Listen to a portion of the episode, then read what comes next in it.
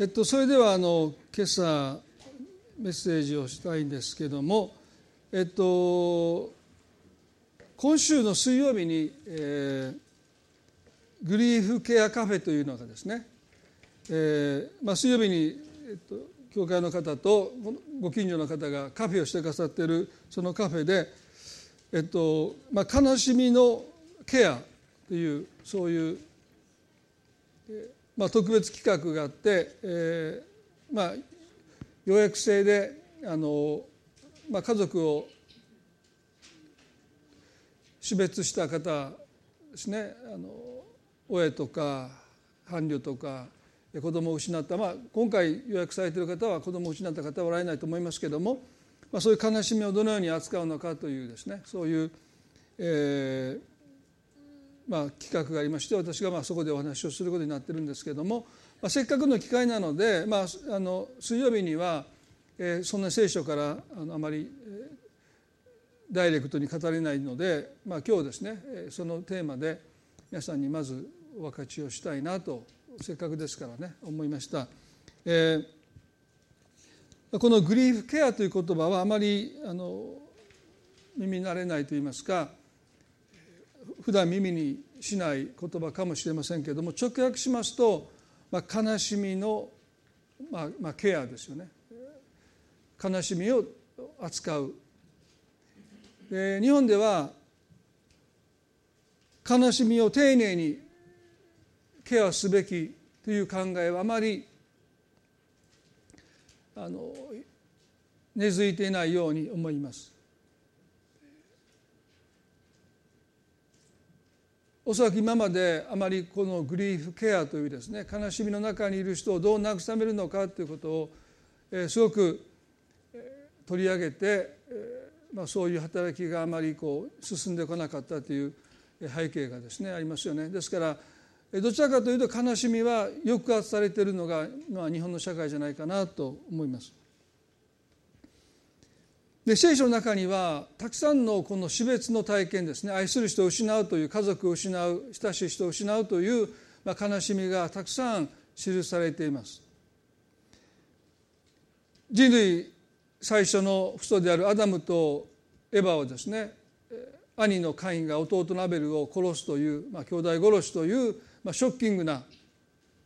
死別の体験をしましたですね、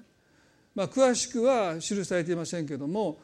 その後イスラエルの父祖であるアブラハムそしてイサクそしてヤコブこのヤコブはですね寵愛したヨセフを失うという悲しみを経験します。まあ実際のところ死んではいなかったんですけども兄たちによって奴隷として売り飛ばされてそして兄たちはですねそのことを隠蔽するためにヨセフは野で獣に殺されたと言って血のついた彼の着物を父に手渡したことで、まあ、彼をですね愛した妻のまあ、子供であったヨセフの突然の死に、まあ、打ちのめされます。創世記の37の34に、まあ、その箇所が書いてあります。創世記の37の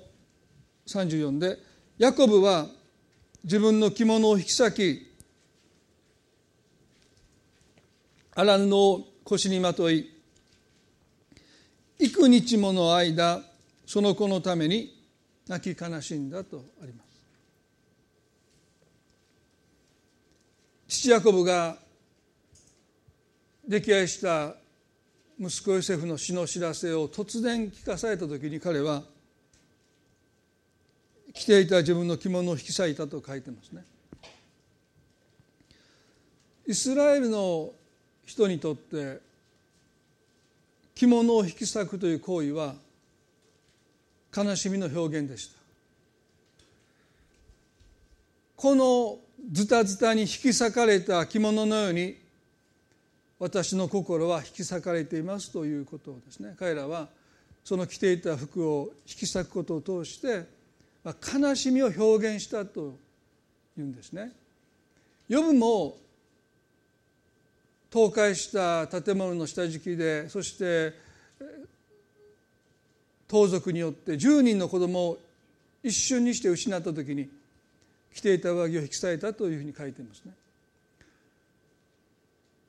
聖書を通して私たちが悲しみとどう向き合ってその悲しみをどう受け止めていくのか、まあ、その一つのヒントがですね悲しみを正しく表現するということを、まあ、私たちが知っておくということはすごく大切ですよね。悲しみは抑圧されるべきではありませんね。悲しみは表現されるべきですよね。でも日本でもし私たちが着ていた毛服をね引き裂いたらどうでしょうおそらく注意されますよね。あなたねそういうことはもう誰もいないところでしてちょうだいとかですね場をわきまえなさいとかまあ私も今までの生涯の中で葬儀の席で場で着ていた服を引き裂いたっていうそういう光景を目にしたことありませんおそらくそういうことをしたらですねまあ注意されるんだろうと思いますね、まあ、そういう意味では日本ではなかなか悲しみを表現することに対してまあ、寛容とは言えないなと思いますね。でもヤコブはその着物を引き裂くんです。どんなふうに引き裂いたのか想像されたらいいと思いますしおそらくですねもう本当に私の心はこの着物のように今ズタズタに引き裂かれてますということをですね彼はもうその着物を何度も何度もですねビリビリに引き裂いたんじゃないかなと私は個人的に想像します。簡単に2回か3回か裂いたんじゃなくてもう小さくなるまでもうその布切れを取っては引き裂いて反っては引き裂いて彼は自分の心にある悲しみその心の憂いそしてその痛みをですね表現したんだろうと思うおそらく神様はこの彼らにですね悲しみとどう向き合っていくのかということを知恵として与えておられたんじゃないかなと思いますね。で私たち、まあ、この日本にという国に住む、まあ、日本人に限らずですねこの国に住む私たちにとって、まあ、彼らの表現はですねちょっと真似できないかなと思います。でもそこに示されている悲しみを表現するというある部分ではですね私たちは学ぶべきことがたくさんあるように感じます。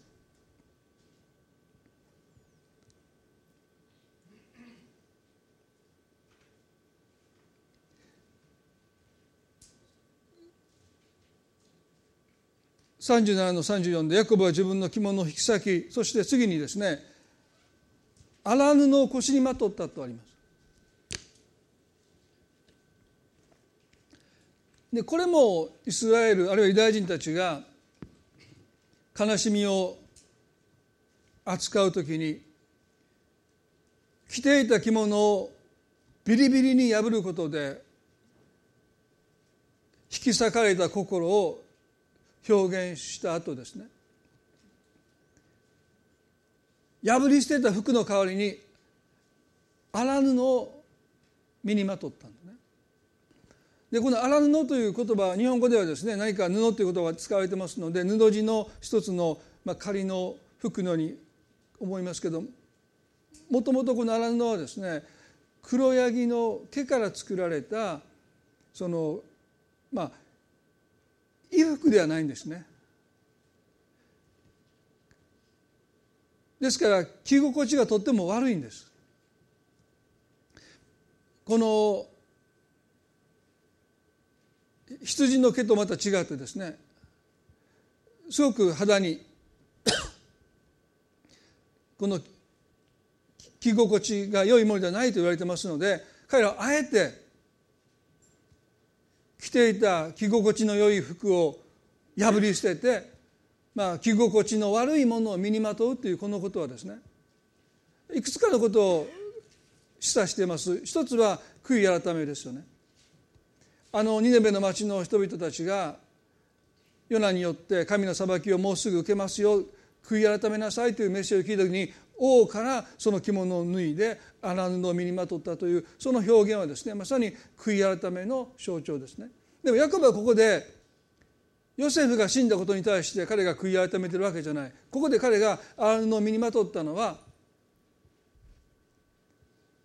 着心地の良い服を引き裂いて脱ぎ捨てることで着心地の悪いこの荒布をまとうという行為はこの悲しみはあまりにも深いので私には気休めは必要ありませんという意思表示です。あるいは私は気休めに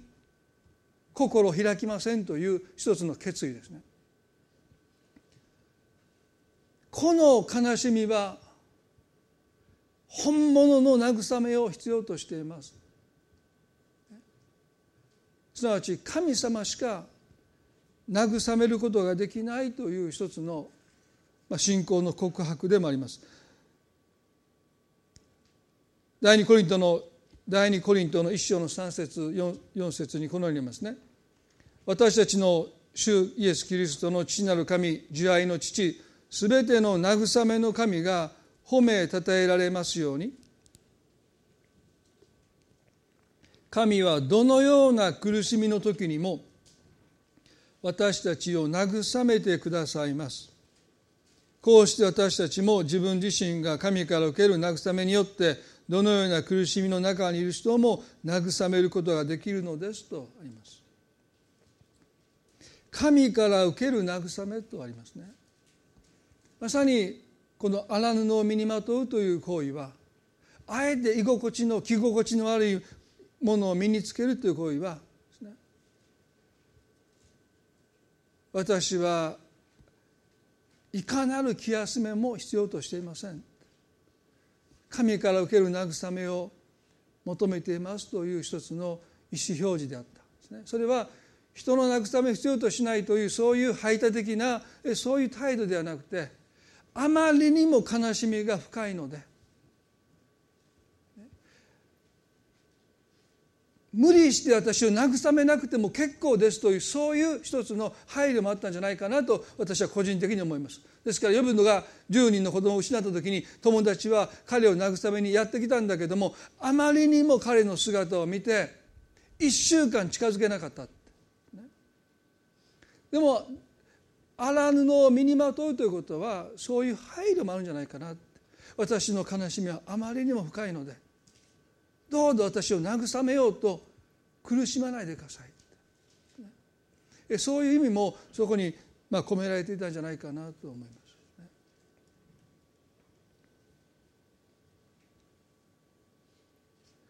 キリスト者の悲しみに対する希望は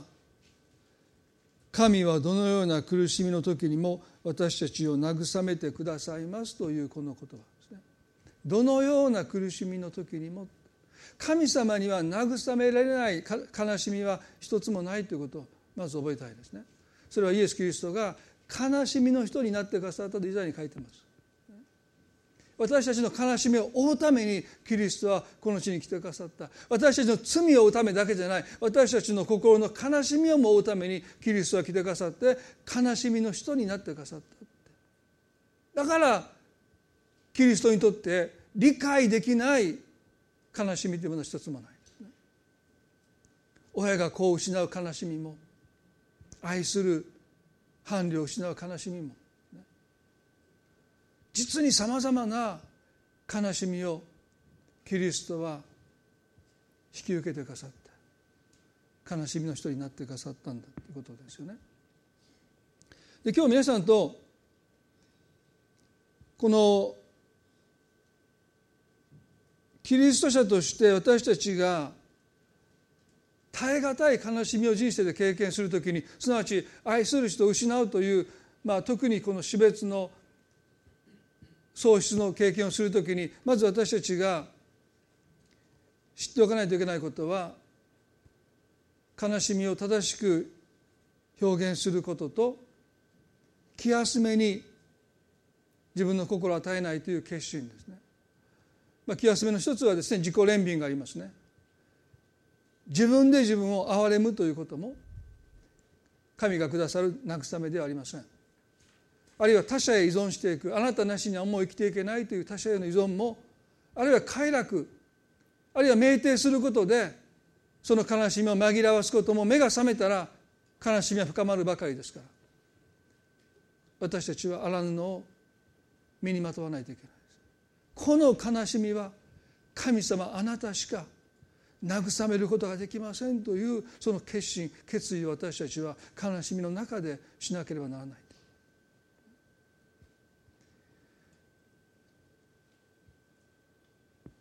悲嘆のプロセスというものがありますね悲しみ嘆くという、まあ、プロセスが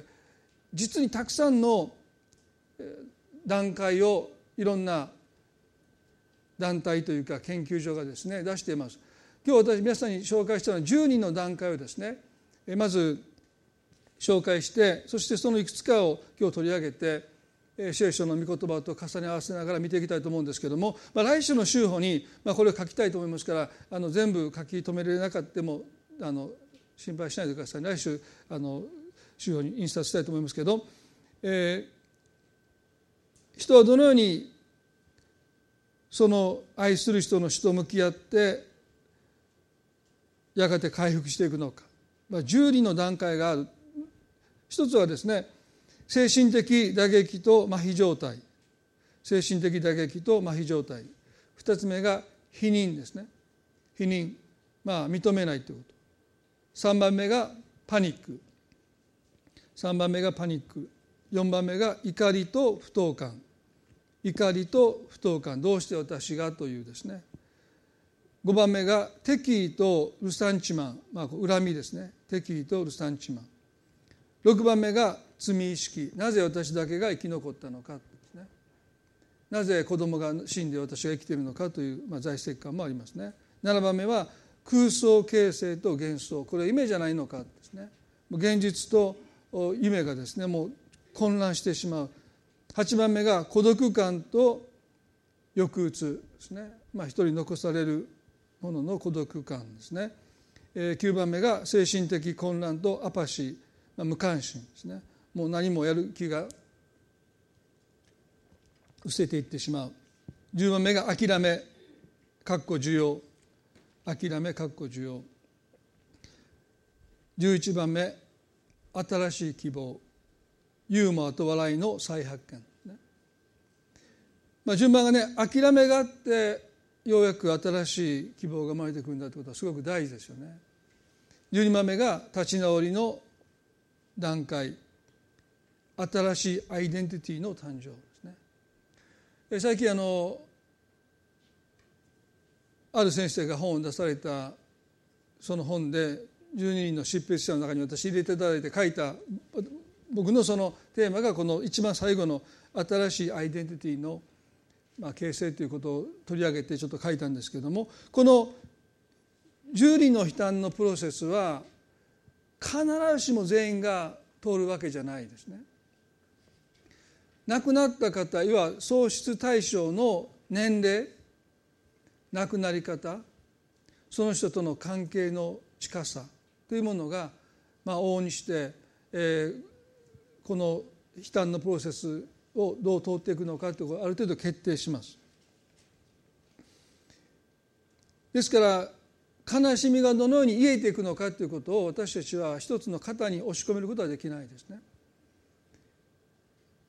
悲しみは笑いと同じようにその人の個性ですねまあ皆さんもお笑い番組が好きかどうか分かりませんけども見ていてね全然面白くないのに横で子供が笑ってるところあるんですね。何がおもろいのこんなん全然おもんないって言うんですけどいやもう最高やって、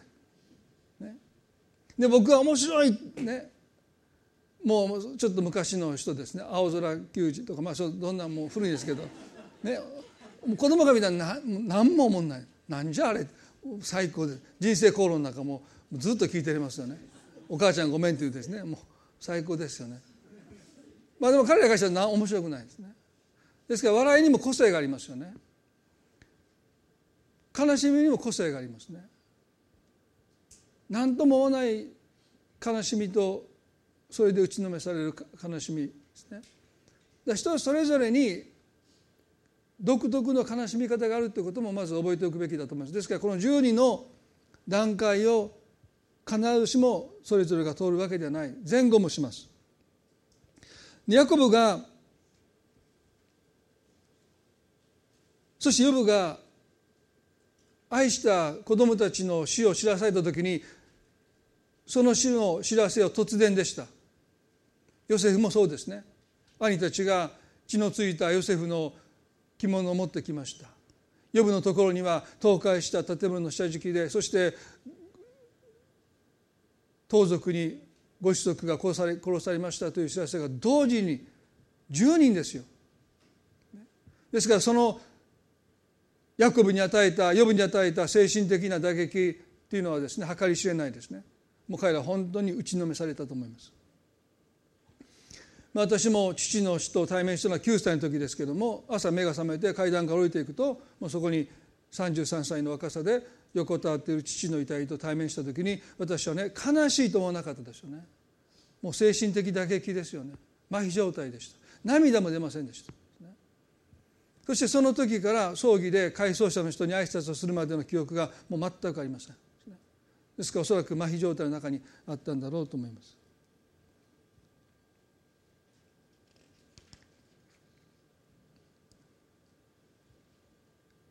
悲嘆のプロセスの2つ目これは否認です。その死を受け入れることができない。突然愛する人の死を告げられると多くの人はね嘘だと否認します。そうですかっていう人は多分いないと思うんですね。ああそうですか。間違いなく嘘だって。嘘でしょって。ある方が飛行機事故で娘さんを失った時にですねニュースに飛行機が墜落したニュースが流されて乗員乗客生存ゼロ。そして乗員と乗客の名前がプロットでテレビのニュースに出たそうですね。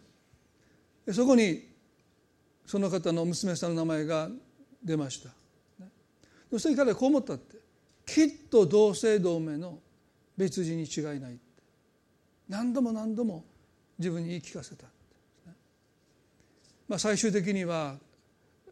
そのことその方がご自分の娘さんだと分かった時に、まあ、彼はですねもう本当にトイレに行って便器に顔をうずめておえつしてそれからの記憶がありませんというふうに書いていますね。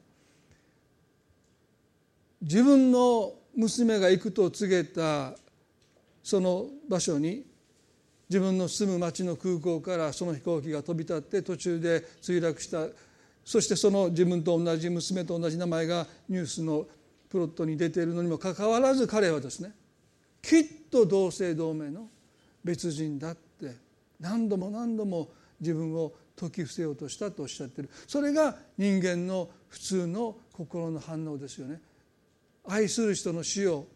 一体誰が進んで受け入れようとするのか。多くの人は嫌だ聞きたくない見たくない言わないでほしい告げないでほしい。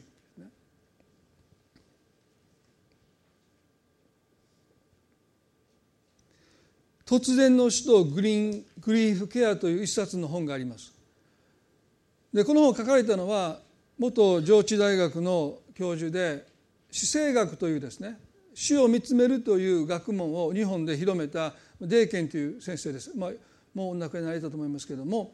そしてもう一人はですね柳田邦夫という、まあ、国文学者でもいるんですけどそれとはその方とは違ってジャーナリストの、まあ、柳田邦夫という方の共著でその本が、まあ、随分古い本なんですけども。でこの本の中でこの柳田邦夫さんがですね、えー、次男の洋次郎さんを、まあ、自死で失うという経験を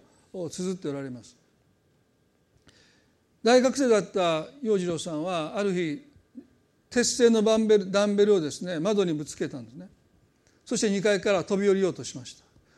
まあ、彼はその場に出くわして必死でその洋次郎さんを引き止めたそうです。でそのことで彼が長い間心の病を患っていたことが露呈して、まあ、大学も中退して、まあ、通信通信制の大学に通い始めた、まあ、サマースクールに通っている途中ですね。深夜自宅で自ら命を絶ったそうです。で彼が様子を見に来た時にもそこには呼吸しない、えー、洋次郎さんのその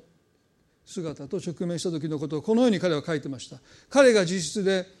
呼吸をしていないのを発見した時の私の動転ぶりと救命センターで蘇生を待つ間の放心状態と緊張のないまぜになった状態に比べれば11日目の心肺停止前後の看取りと別れは息子の死を受容したあわあわとしたものだったと書いておられます。結局緊急センターに運ばれて蘇生を受けたんですけども脳死状態になって11日目に心肺停止を持ってその生涯を得られたんですね。その死はあまりにも突然で第一発見者となったそのショックですね。目の前でもう息をしてない息子さんとの対面恐れていたことが現実になった。その場で彼は動転しそして放心状態に陥っていったんだそして11日目の心肺停止機能の時に彼はその死をどこかああと受け入れてるって書いてられたんですね。このことを読んだ時にこの亡くなるまでの11日間彼はですねこの否認きっとこれは間違いだ目を覚ます旅ごとに夢であってほしいと心に持った儚い望みが現実に打ちのめされるということを彼は何度も何度もおそらくこの11時間で経験なさったんだろうと思うんですね。まあ、それは私も経験しました目が覚めた時にあの遺体で横たわっていた父のあの光景が夢であってほしいと何度思ったかでも1分もすればいや30秒もいや10秒もすればそれが夢でなく現実だということにもう一度心に一瞬抱いたですね。一瞬抱いた儚い望みが打ち砕かれるということを何度も何度も何度も経験して私たちは絶望の底に引きずり落とされていくんだろうと思うんですね。でもそれね抱かずには折れないですよ。目が覚めた瞬間に何か物事を考えるその前に夢でやってほしいと私たちはおそらく心の中で思うわけです。でその直後に夢でないことの現実が私たちの前に突きつけられてそして深く沈んでいってしまうんだろうと思いますおそらく彼は11日間の間にそういうことを何度も何度も繰り返しながらですねやがて11日目心肺停止した時に彼はその死をどこかあわあわと受け入れたというのはその苦しみが背後に隠れているように感じました。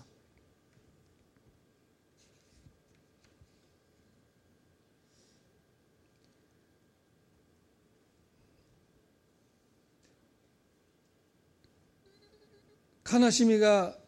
癒えていく悲嘆のプロセスにおいてその死を受け入れていく受容していくことは最も大切なことです。もしここでその死を受け入れることができないでいるならば悲しみは私たちの心の中で慰めを受けないままいつまでも心の中にとどまってしまう。皆さん私たちは日々私たちが直面する今日という日はですね昨日の延長に過ぎないように感じています。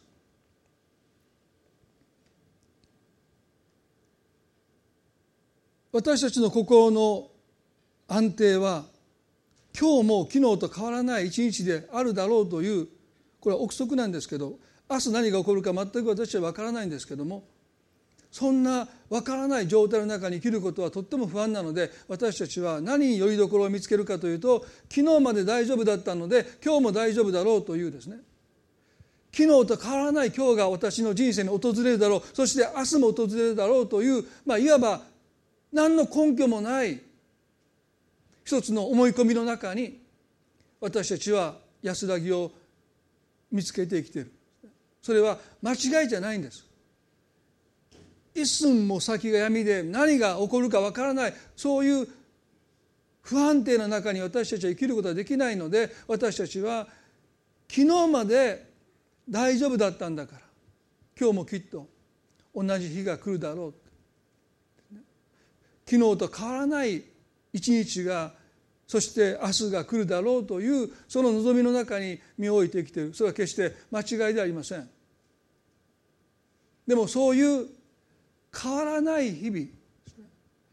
昨日と同じ今日がやってくるというこのことに私たちが望みを抱いていると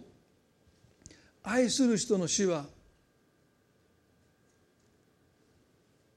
私たちの昨日と今日をぶった切るんです。私たちの心の安定は時間が連続しているという連続性にあります移り変わりの激しい今日何が起こるかわからないという日々は私たちを不安定にしますけども、まあ、基本的には今日も昨日と同じだろうというその時間の連続性こそが私たちが安心して暮らす一つの土台ですよね。まあ、皆さんの生活のスケジュールは私よく分かりませんけども、まあ、例えばですね、まあ、今日何曜日やったかなって思えたらおそらく皆さんは時間の連続性の中に生きておられる証拠ですね。まあ、時々私も集会がですね、まあ、火曜日水曜日いろいろやめて今日何月かなってことは多分ないですね。でも何曜日かなと思うことは時々あります。ということは私の人生もある意味で時間の連続性の中に生きてるんですね。おそらく皆さんだって多分そういう時間の連続性の中に今生きておられると思うんです。でも愛する人が私たちの人生がいなくなると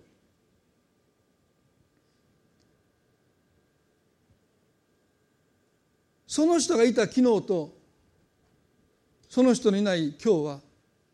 完全に死によって切り裂かれぶった切られてるんです。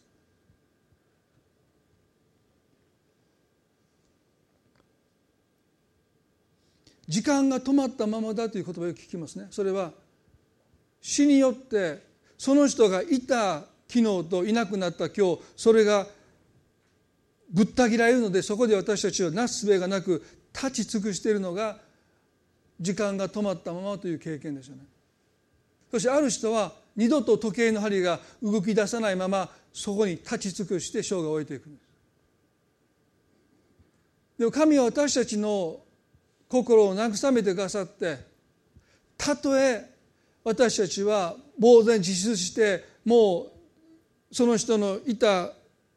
昨日といなくなった今日の中に私たちは立ち尽くして時間が止まったままの状態をしばらくは経験するかも分かりませんがでも神様は私たちの心の時計の針を必ず動かしてくださって新しい未来に私たちを生かしてくださるのが神の慰めの本質ですね。感情的なものじゃないんですね。止まってしまった時計をその針を動かしてくださる。あなたの人生をもう一度あなたが思っていた人生とはもう違ってしまう。でももう一度あなたを生かしてくださるその力こそが慰めなんだということですね最近日本中を、ね、悲しみに包んだこの歌舞伎役者の海老蔵さんですね奥さんの真央さんががんで亡くなられたという知らせがですね新聞のトップニュース扱いされたというのは異例なんですよね。まあ、相当天皇陛下あるいはですね、まあ、総理大臣が亡くならない限りなかなか社会面でそんな扱いは受けることはないと思うんですけど相当大きな影響力を持っておられたんだろうと思うんですね私はあまり関心なかったので、まあ、この海老蔵さんという人もあんまり好きじゃなかったので、まあ、もうブログも読むこともなかったしあんまり興味がなかったんですけども会見を見てですね感動しました一人の女性がこの男の人をこんなにも書いたのかということに感動したんですね。多分彼はあの真央さんという人から愛されて本当に変わったと思いますね。だからすごいなと思いましたその女性がですね。本当にこのこのまあなんかねどうしようもなかったような人をですね女遊びばっかりしたような人をですねこんなにも一人の人を好きにさせてその人のことを愛してその人のことをいたわってその人のことを悲しんであ本当に、まあ、それはもうすごく感動しました。すごい立派な人だったなと思って改めて反省してブログをですね読み始めてですね、まあ、また奥さんのブログはね読んでないんですけどその海老蔵さんのブログを読んでですねその記事の一つにこういう記事があったんです「なるべく」というタイトルの記事でした。こう書いてました「虹なるべくいつも通り過ごします」それだけなんですね。私これ読んで神様はクリスチャンだかろうがなかろうが全ての人を慰めてくださる方なんだな。その力を全ての悲しむ人々の中に与えてくださってるんだなと思ったのはね彼のこの一言ですね。なるべくいつも通りに過ごします。真央さんという最愛の妻を亡くした彼の人生の景色はもう変わってますよね。最初に「虹」という言葉を彼が使ったのはとっても印象的なんですね。それは彼女がいた昨日と彼女がいない今日ではですねもう彼の見ている風景はもう全然様変わりしています。でそこで彼が「虹」という言葉を使ったのはねとっても印象的です。私たちが愛する人を失った時に一番最初に気が付くのはその風景がもう変わってしまうということなんですね。多くの場合モノトーンになっていってしまう。でここで彼が虹の虹という言葉を使ったの意味がよく分かりません。でも不思議ですね。そしていつもとなるべくいつも通りに過ごしますって言ったこの言葉の中に神の慰めの本質があると思うんですね。主は私たちの人生の時間の連続性を断ち切ります。もはや昨日と同じような日がもう来ないということを私たちに突きつけます。思い描いた将来がもうやってこないということを私に突きつけます。そこで断ち切られるんです。立ち止まるんです。なすすべなく死の前で私たちは呆然自失をして時時が止まってしまう。でもそこからの回復に大切なことはいつもと同じように過ごすというですね。時間の連続性を取り戻すということです。朝起きていつものように朝起きて歯を磨いて食事をして今までしてきたことと同じことをできる範囲で継続していくことを通して時計の針は動き始める。彼はね役者として舞台があることは彼の救いだと思いますよね。そのことに自ら与えていくことに止まってしまった時計の針がゆっくりと動き出していくと思います。皆さんがもし死別の経験をなさった時になるべくいつも通り過ごしますという言葉。今までしてきたことを散歩だったら散歩ですね。どんなことでもいいから私たちがもう一度それを始める時に死が断ち切った時間の連続性がつながっていくんです。私たちクリスチャンにとって最も大きな慰めはこのヘブルの13の8のこの約束ですね。ヘブルの13の8でこうあります。イエス・キリストは昨日も今日もいつまでも同じです。ヘブルの13の8です。イエス・キリストは昨日も今日もいつまでも同じです。私たちの人生でたった一つ変わらないものがありますね。たった一つです。イエス・キリストは昨日も今日もいつまでも同じです。神様との関係だけは変わらないですね。神様が皆さんを愛する気持ちは変わらないです。色あせないです。人生の中で変わらないものを私たちがもう一度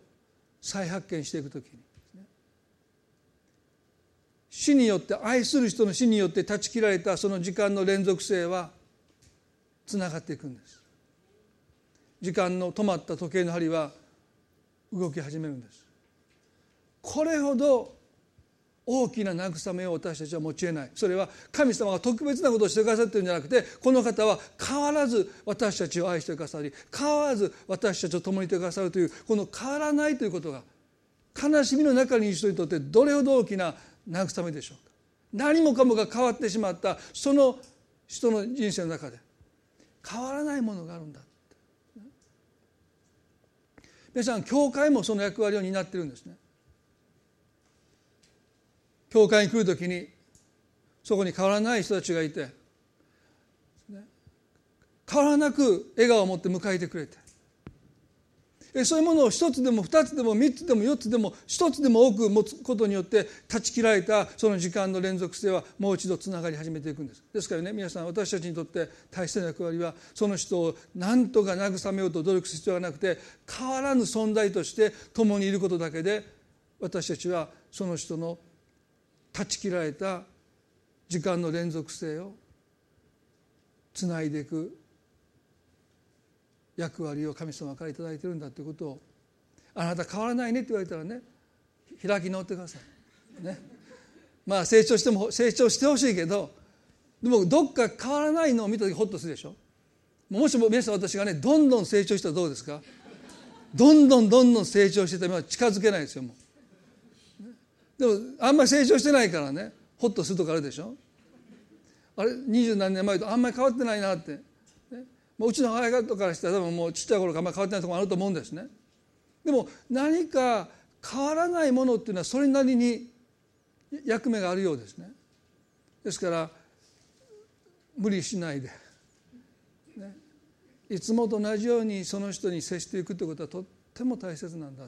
何か言葉を絞り出して何か慰めを与えるいやそれは神様のそれは何かのご計画でもう神様はきっと素晴らしいもうそういうこといらないと思うんですねただもうそこに変わらぬ存在としてそこにいるってことが慰めの本質なんだということを私たちは知るべきですよね。最後にこの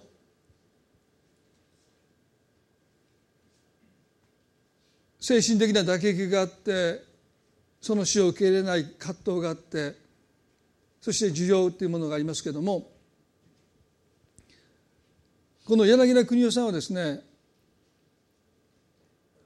11日目の心肺停止のあの息子さんの死をあわあわとして受け入れたと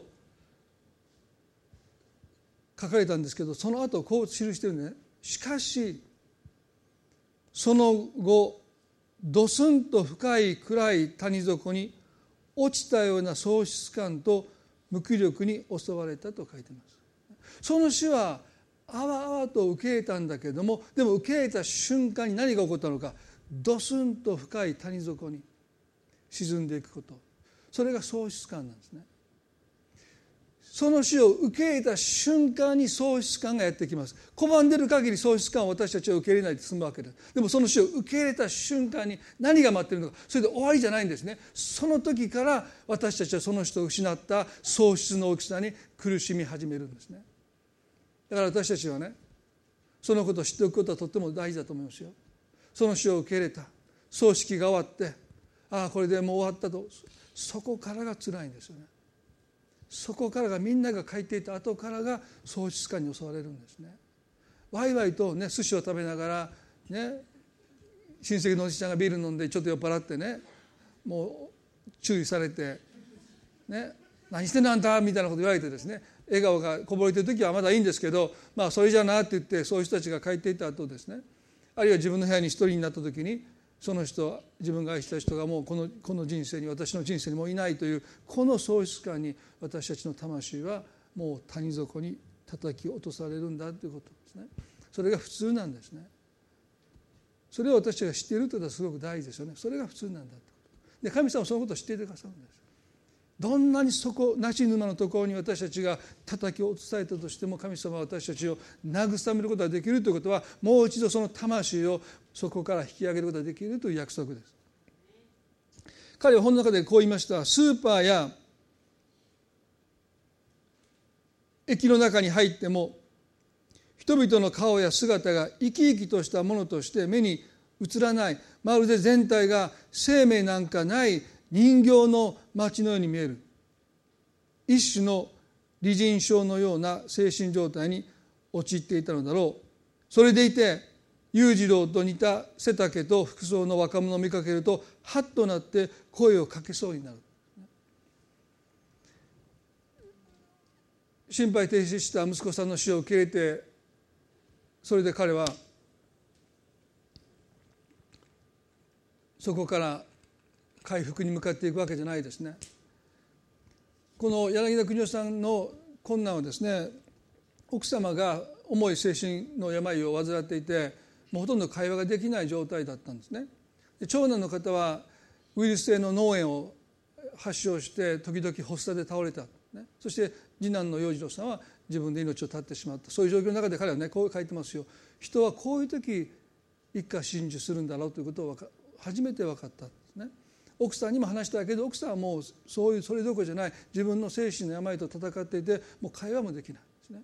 長男だってそうです。自分のその後遺症に苦しんでる。ですからもう彼はですねもう家にいてもこの悲しみを表現できない。そして街に出てですね。そして街をあてもなく歩きながら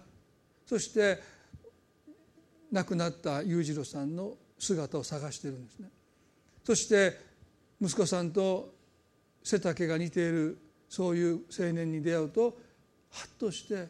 「裕次郎」って声をかけそうになるだからそういう中でもう何の目的もなく書店に入っていったんですね。で彼はもう皆さん分かるように呆然自立していればですねもうもう何の目的もなくただもうさまよっている中で彼が書店に行ってそして何の意図もなくですね手に取った本が絵本だったで彼はその絵本を見て何とも言えない慰めを受けていくんですねもう一度その絵本を見て今まで絵本なんて子供の読み物だと思ってたんだけど彼が手にしたその絵本を見て彼はですね生きる力をその絵本から頂いたって後に記していますね。で彼はなぜそういう経験をしたか、まあ、柳田邦さんはですね絵本と、まあ、生きる力だったかななんかその本も書いてるんですけども彼がねその絵本から得た一つの慰めはですね、まあ、私たちが知ってる昔の絵本っていうのはね起承転結があるんですね物語の構成がしっかりしていてもう大体何が結末で来るのかができるんです。アメリカの映画がくだらないのはですね皆さん。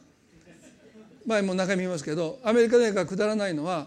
ヒーローが絶対死なないからですね。どんなにあの上からもう物が落ちてこようがですねもうあのブルース・ウィスなんかあの戦闘機に飛び乗ってですねもうもうええ加減にしてくれと、ね、もう死なないんですよ。だからハラハラしないんです。死なないの分かってるから。やはり死んだらアメリカ人の人はものすごいブーイングだそうですね。なんで主人公を殺したんだって。僕日本にからしたら主人公が死んだ方がなんかようやったみたいなですね。もうその切なさがいいでしょう。日本に切なさが好きですからね。だから日本人の映画はもうああいう人がもう若くて死ぬ映画ばっかりなんですけども。アメリカだとそれが流行らないんですね。愛した人は最後はハッピーエンド。日本はなんかもう若くしていなくなって悲しいで終わるという切なさを愛する国民だそうですけども。まあでもねこのね この映画見ててもですね大体起承転結がはっきりしてるからああそうくああやっぱりなそうなったなっていうのがまあ分かりやすいですね。でもね今の絵本はね起承転結がないそうですよ。なんじゃこれっていう終わり方をするんです。え？こうなってこうなってこうなってこうやろ？桃太郎さんが生まれました鬼退治に行きました。鬼にやられました。ええー、みたいな。そんな絵本あんのみたいなあるんですよ。昔は桃太郎勝たないといけないでしょ。桃太郎さんはやられました。キジさんからもどつかれました。犬さんからもどつかれました。猿さんからもどつかれました。ちゃんちゃん。ええー、みたいな。なんじゃそれっていうのがある。ね、彼が手にした本そういう絵本だったかどうか分かりません。でも思っていた基礎転結ではなくてこんな終わり方があっていいんだというですね。慰めな彼はねどうして息子の死から自分が立ち直ったのか。彼の死から物語を抽出できた時に私は立ち直れたっていうんですね。すなわちあってはならないことが人生で起こった時に私たちはそれを受け入れがたいですね。彼はね自分で言うんです。私は妻が重い精神病に病んでもはや会話すらできない状態の中にあって彼女のお世話をしながら長男が後遺症で発作を起こして時にはもうぶっ倒れてそして洋次郎が精神の病を負って最終的に自室で命を絶ったとしても私は絶対に自分の命を絶たない。で彼にとってね息子が命を絶ったことはどうしても受け入れがたい。あってはならないことだった。だから受け入れられない。でも絵本に出会った時にそれぞれの人生はそれぞれの終わり方があっていい。人生はこうあるべきだっていうそんなものは空想に過ぎない。一人一人はそれぞれの人生を一生懸命生きてるんだ。それでいいんだようやく彼は命を絶った息子さんの人生を親として受け入れていきます。そして私は立ち直っていったんだ。神様が与えてくださる慰めはどんな様変わりした人生をも神からの賜物としてギフトとして受け入れる力そのものですあなたの人生に愛する人がいなくなってもその人生をもう一度神様が与えてくださった賜物として受け入れる力こそが神があなたに与えてくださる私たちに与えてくださる慰めの本質です。どんなにあなたの見ている風景がモノトーンにしか見えなくて柳田さんはね人形の町だったっていうんだけどそれは彼自身の姿ですよね。そこに人々は変わっていないんですよ。でも彼が変わっちゃった。彼がもう生きる意欲を失って。彼自身の心から人生の色が消えていったんです。灰色になっていったんですその心を通して見る風景はどんな風景だって灰色ですよね。モノトーンですよね。私たちが悲しみに打ちのめされて谷底に落ちていく時にすなわちうつ状態になっていく時に全ての風景は色色彩を失っていきますね。でも神様はそういう人生をもう一度抱きしめる。神様からの賜物として抱きしめる力を私たちにくださる。その力こそが神が私たちにくださる。慰めなんだということを覚えたいです。私たちが無理に這い上がろうとしなくてもその灰色になってしまった色彩を失った私たちの人生を神は抱きしめる力をくださるそれが慰めの本質なんだ。だからねどうぞあなたがもし人生の中で自分の力でもうその悲しみから絶望から這い上がることができなくてもどうぞもがかないでください。主は必ずあなたの心に慰めを与えてくださってあなたの人生をもう一度神様の賜物としてそれを抱きしめていくあの法と息子のお父さんがもう変わり果てたあの息子をあの抱きしめたあの力を持ってもう一度自分の人生を私たちは抱きしめていくときに失われた色彩がもう一度本来の色を取り戻していくんだということを私たちは覚えたいなと思います。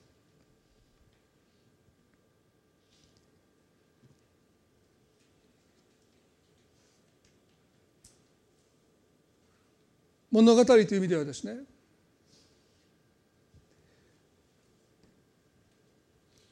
あの教書で書かせていただいたその本の中で少し書いたことを最後に短く読んで終わりたいと思いますけれどもこれはあの大阪元大阪大学の総長であった鷲田誠一っていう方ですね、まあ、有名な方ですけれども彼があの震災があって東北の震災があって後に書かれた本でですね語りきれないこと危機と痛みの哲学という本の中でこのように書いてます。この度の大震災東北大震災で自らの存在のコアとなっていた幾多のものを失った人たちは嫌でも人生の語り直しを責められます。中略ですけど人生というのはストーリーとしてのアイデンティティを自分に向けて絶えず語り続け語り直していくといくプロセスだと言える。人生というのはストーリーとしてのアイデンティティを自分に向けて語り続け語り直していくプロセスだと言えると語りました。私たちの人生は思い通りいかないですね。特に愛する人を突然失った人の人生は未来までも失います。その人を失うだけじゃなくてその人と共に過ごすはずだった将来を失ってしまう時にあの震災で一度に子供を失った人はもはや父母で亡くなります。もう誰もお父さんお母さんとは呼んでくれない。妻を失った人はもはや夫であることを失います。あなたそう呼びかけてくれる人はもうこの世に存在しません。夫を失った人もお前と呼びかけてくれる夫がこの世に存在しない時にもはや妻でなくなります、夫でもなくなり母でもなくなりそして父は母親でも亡くなった人はおのずから自分の人生に対してもう一度新しいアイデンティティ私は一体何者なのかって。もはや父でもない母でもないもう私にはお父さんお母さんと呼んでくれる子供もいない。そして将来孫の顔も見ることおそらくもうない、ね、あのナオミの悲しみですよね。夫を失い二人の息子を失った。彼女はもはや孫の顔を見ることはありません。おばあちゃんにもなれない。おじいちゃんにもなれない。そういう自分がどうしてこの生を生き直すことができるのかそれは自分に対して新しいアイデンティティを語り直していくぐらいにその人はもう生きていけないというふうに彼が言います。私はその通りだと思いますね。ヤコブが神と格闘した時に神は彼にイスラエルという新しい名前を与えました。ヤコブの人生はお兄さんになりたかった人生ですね。エサウのかかとを掴んで生まれてきたというあの表現は、まあ、比喩的な表現だと思いますけれどもでも彼はもうちょっとの差で兄になり損ねたそのことをずっと彼は抱えながらですね父を騙してまで長子の祝福を横取りしてでも彼はそのことの結果ですね家に入れなくなって結局は家を追われてお母さんのお兄さんのラバンのもとで彼は生涯の多くを過ごしますね。結局兄のようになろうとしてようやく手に入れたその権利も結局は役に立たないで彼はエサオに命を狙われて見知らぬ国母の兄のいる場所に彼は逃げていかなければならなかったでもいろんなことが重なって彼はもう一度父のように戻ってくるその中で天使と神と格闘したのが有名な箇所ですよね。その時この神は神の使いはあなたの名はもうヤコブではなくて押しのけるものではなくてイスラエルだって。なぜ神は新しく人生を生きようとするヤコブに名前を新しく与えたのか。まさにこの箇所で言われるように新しいアイデンティティ。私たちの神様は私たちをどのように慰めてくださるのか。ですね一つは時間の連続性をつないでくださる。ねまあちょっと少し話が戻りますけど柳田さんがですね回復していた天気は今までしてきた仕事を少しずつ始めて原稿を書き始めた時に。昨日まで書いた原稿を今日もう一度そこから書き始めた時に私の途切れた時間がつながっていったと書いてます。2つ目に私たちが願わなかった変わり果てたその人生を抱きしめる力としての慰めですね。あの法と息子を父が抱きしめるあの抱きしめる力を神が慰めとして私たちに与えてくださった時に私たちはもう一度自分の人生を愛おしいものとして抱きしめることができる。最後に3つ目はですねこの新しいアイデンティティを神様がくださるんだ父でもない母でもない夫でもない妻でもないでももっと根源的な私たちが神の子であるというですね。何もかも失ってもあの法と息子が我に書いた時に私は父の子であるというその最も根源的な私たちのアイデンティティにもう一度私たちに立ち返らせてくださった。そこからもう一度私たちを回復していってくださるのが神の技なんだということをですね最後に覚えたいです。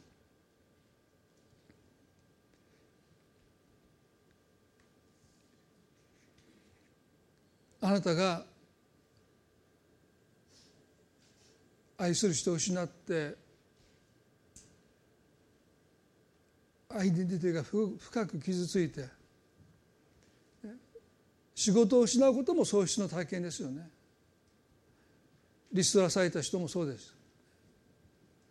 いろんなものを私は失う時にアイデンティティを失っていきますけども何もかも私たちから剥奪されてもあなたが神の子であることは変わることがない。そして最も大切なアイデンティティが父である前に母である前に夫である前に妻である前に男性である前に女性である前に神の子なんだということをですね神は私たちにもう一度思い返してくださって。そしてもう一度私たちは自分の人生を語り直していく。こんなはずじゃなかった人生が思わぬ展開を迎えて予期しなかった人生の結末に行くかもわからない。でもそれがあなたの人生なんです。それが計画してくださった神の御手の中で許されてるんだということ。私が思う時にあなたしか生きれない人生をあなたが生き抜いたという一つの完成があなたの人生に待っているそれは多くの人が予想した起承転結の人生にないかも分からない。でもそれはあなたの人生として完成していくんだということが神の慰めの最後ではないかなと思いますね。一言祈りたいと思います。どうぞ皆さん目を閉じていただいて。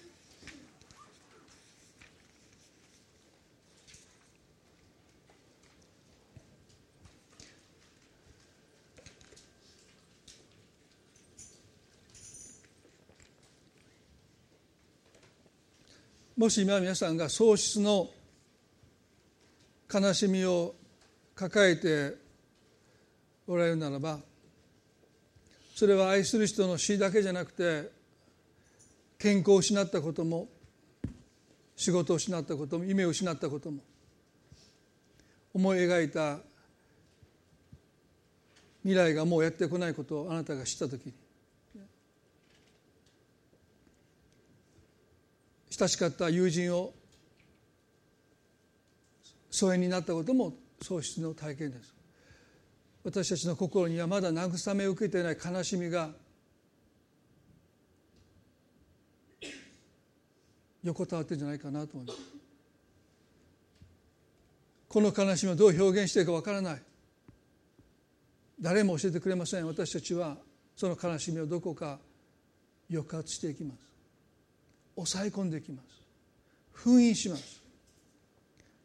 で私たちの神は悲しみの人になってくださった。すなわちあなたの悲しみをあなたの罪と一緒に全部引き受けて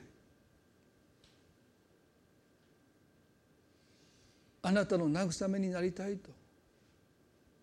そう願ってこの地に来てくださった。神はどんな苦しみをも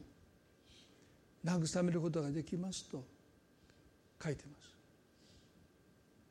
皆さんどうでしょうか？私たちは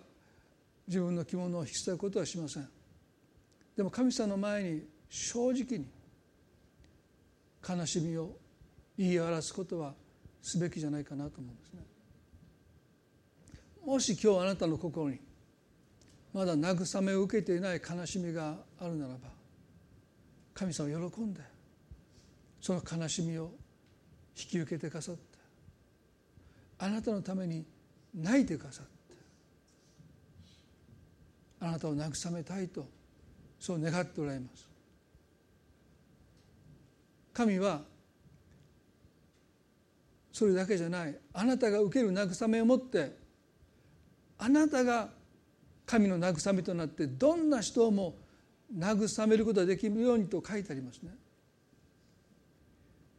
あなたが流した涙は誰かの喜びの涙になるんです。これが神の究極の慰めです。あなたの涙が一滴も無駄にならない。ダビデは言いました。どうか私の涙をあなたの皮袋に蓄えてください。涙を持って種をまいたものは喜び刈り取ろうって書いてます。あなたが流してきた今までの涙を神はちゃんと皮袋に蓄えていてくださってあなたを通して慰められた人のその慰めがやがて喜びに変わって喜びの涙に変えてくださるんだその喜びの涙をあなたが見るときにあなたの悲しみはどれほど深い慰めを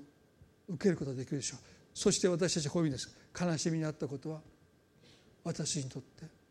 幸いでした。今日神様の前に心を開いてこの方の慰めを受け取りたいそう願います。恵み深い天の地の神様イエス・キリストは悲しみの人になってくださった。私たちの罪を背負うだけじゃなくて悲しみをも背負ってくださった。今日私たちの中にまだ慰めを受けてない悲しみがあるならば喪失の痛みがあるならば約束してくださったように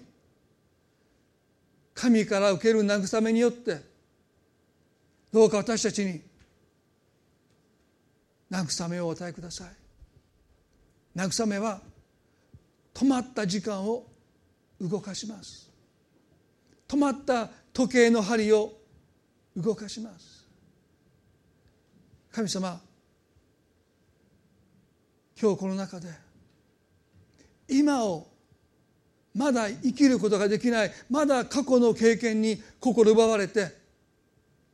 時間が止まっているならば身を古いものは過ぎ去った。身を全てが新しくなった。主よどうかその人の心で止まった時計の針が今動き始めますように。今を生きる。そのためにどうか古い過去は過ぎ去りますように。そして神の慰めは変わり果てた私たちの人生をもう一度愛おしいものとして神の賜物として抱きしめる力を与えてくれます。法と息子の父さんは法灯の末に変わり果てた息子を見て心を痛めたでしょう。親は子供が成功すること立派になることを願ってる。でも彼は身を持ち崩して変わり果てた姿で帰ってきました。でも変わり果てたもうあなたの子と呼ばれる資格はありませんと自らもそう自らを卑下するその息子を父は愛おしい息子として抱きしめていきます。神様あなたは今日私たちに自分の人生を大切な人を失った人生を大切なものを失った人生をもう二度とそれが私たちに取り戻せないことを知ったその上でなおこの人生を抱きしめる力を慰めの力を与えてください。そして私たちが何もかも失っても神の子であること神に愛されている子であることこのことは失われることがありません。神様もう一度私たちは自分の人生に対してこの神のこのアイデンティティをしっかり持つことによって物語を語り直すことができます。思っていた起承転結の人生ではないかもしれません。でも私たちは神の御手の中で私にしか生きれない人生を完結させることができます。それぞれが絵本のようです。それぞれがある人にとって意味を持ちその苦しみがある人を慰め私たち一人一人があの柳田さんがさまよった街の中で偶然入って手にした絵本のような存在です。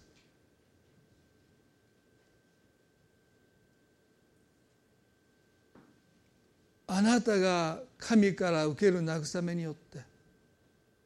あなたもどんな人も慰めることができます。私たちの流した涙はやがて喜びの涙として誰かの目から私たちは受け取ることができます。悲しみだったことは幸いだったとそう言える日が必ず来ることを信じます。どうぞ主ようお人々の心に今特に悲しみを抱えてその慰めを受けてこなかったその悲しみを持っておられる方の心に今日どうぞ望んでくださってその悲しみを慰めてください。悲しみが消えることはありません。でも悲しみに支配されることから解放してくださるように祈ります。今日この礼拝を感謝します。あなたが今日一人一人の心に働いていてくださることを信じ感謝を持って愛する主イエスキリストの皆によってこの祈りを見舞いにお捧げいたします。それではどうぞ皆さん立ち上がっていただいて最後に賛美を捧げたいと思います。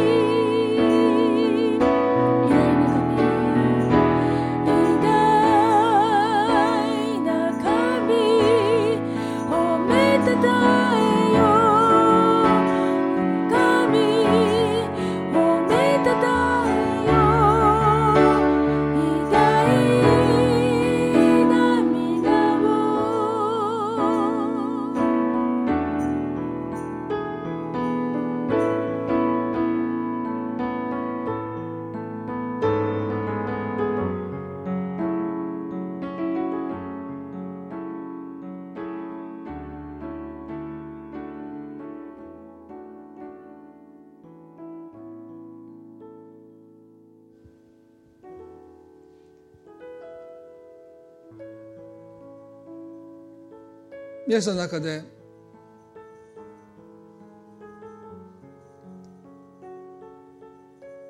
今自分の人生を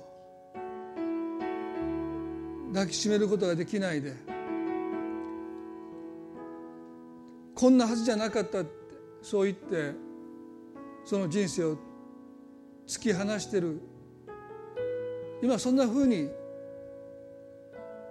感じてるならばあなたのためにイエス・キリストが十字架で命を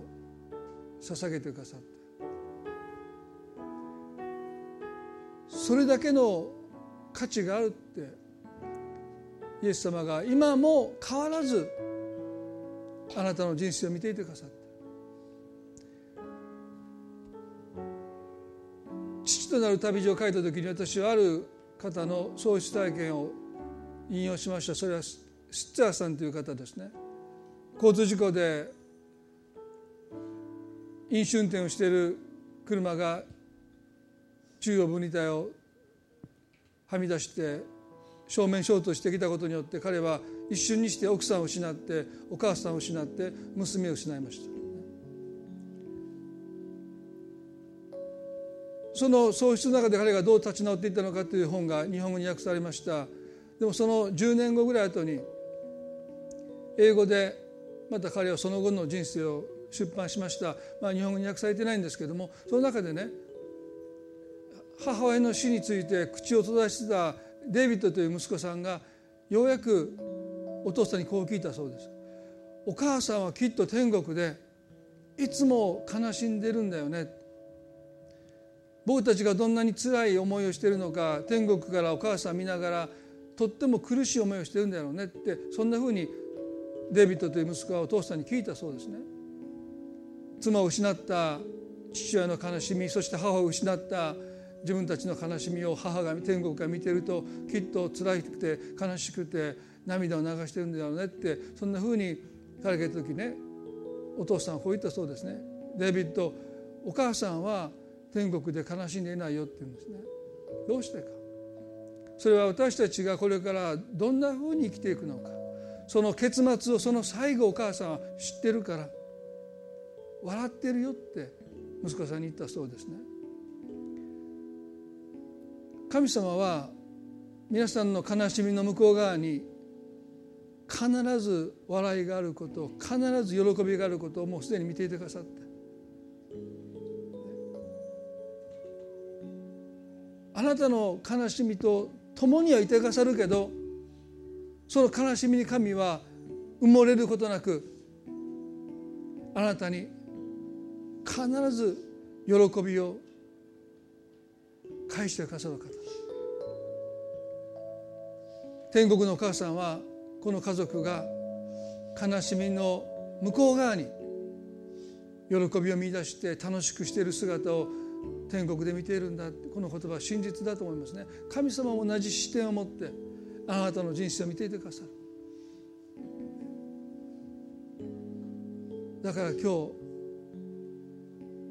あなたの人生を抱きしめる力をね慰めを私にくださいとそう願う方はね短く祈りたいです。どうぞ心の中でどうか突き放している、柳田さんは理人症だって何かもうその自分でない人生を自分が生きているようなそんな感覚その中にいるかもしれない。でももう一度あなたの人生をあなたの手で抱きしめる時に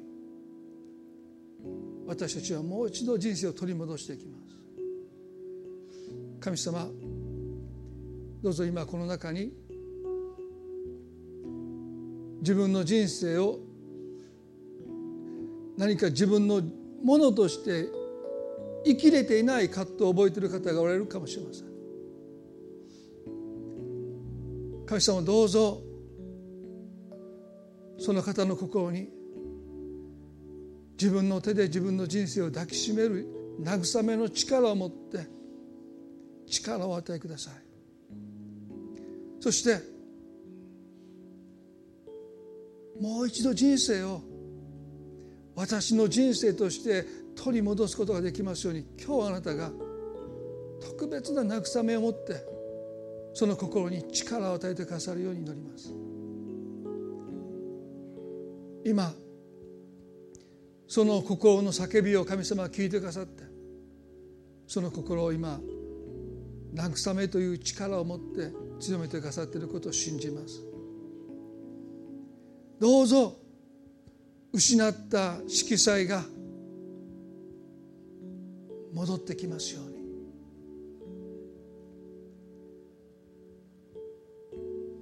虹を見ることができますように。神様が今日特別に働いてくださることを信じて感謝してイエス様の皆によってお祈りいたします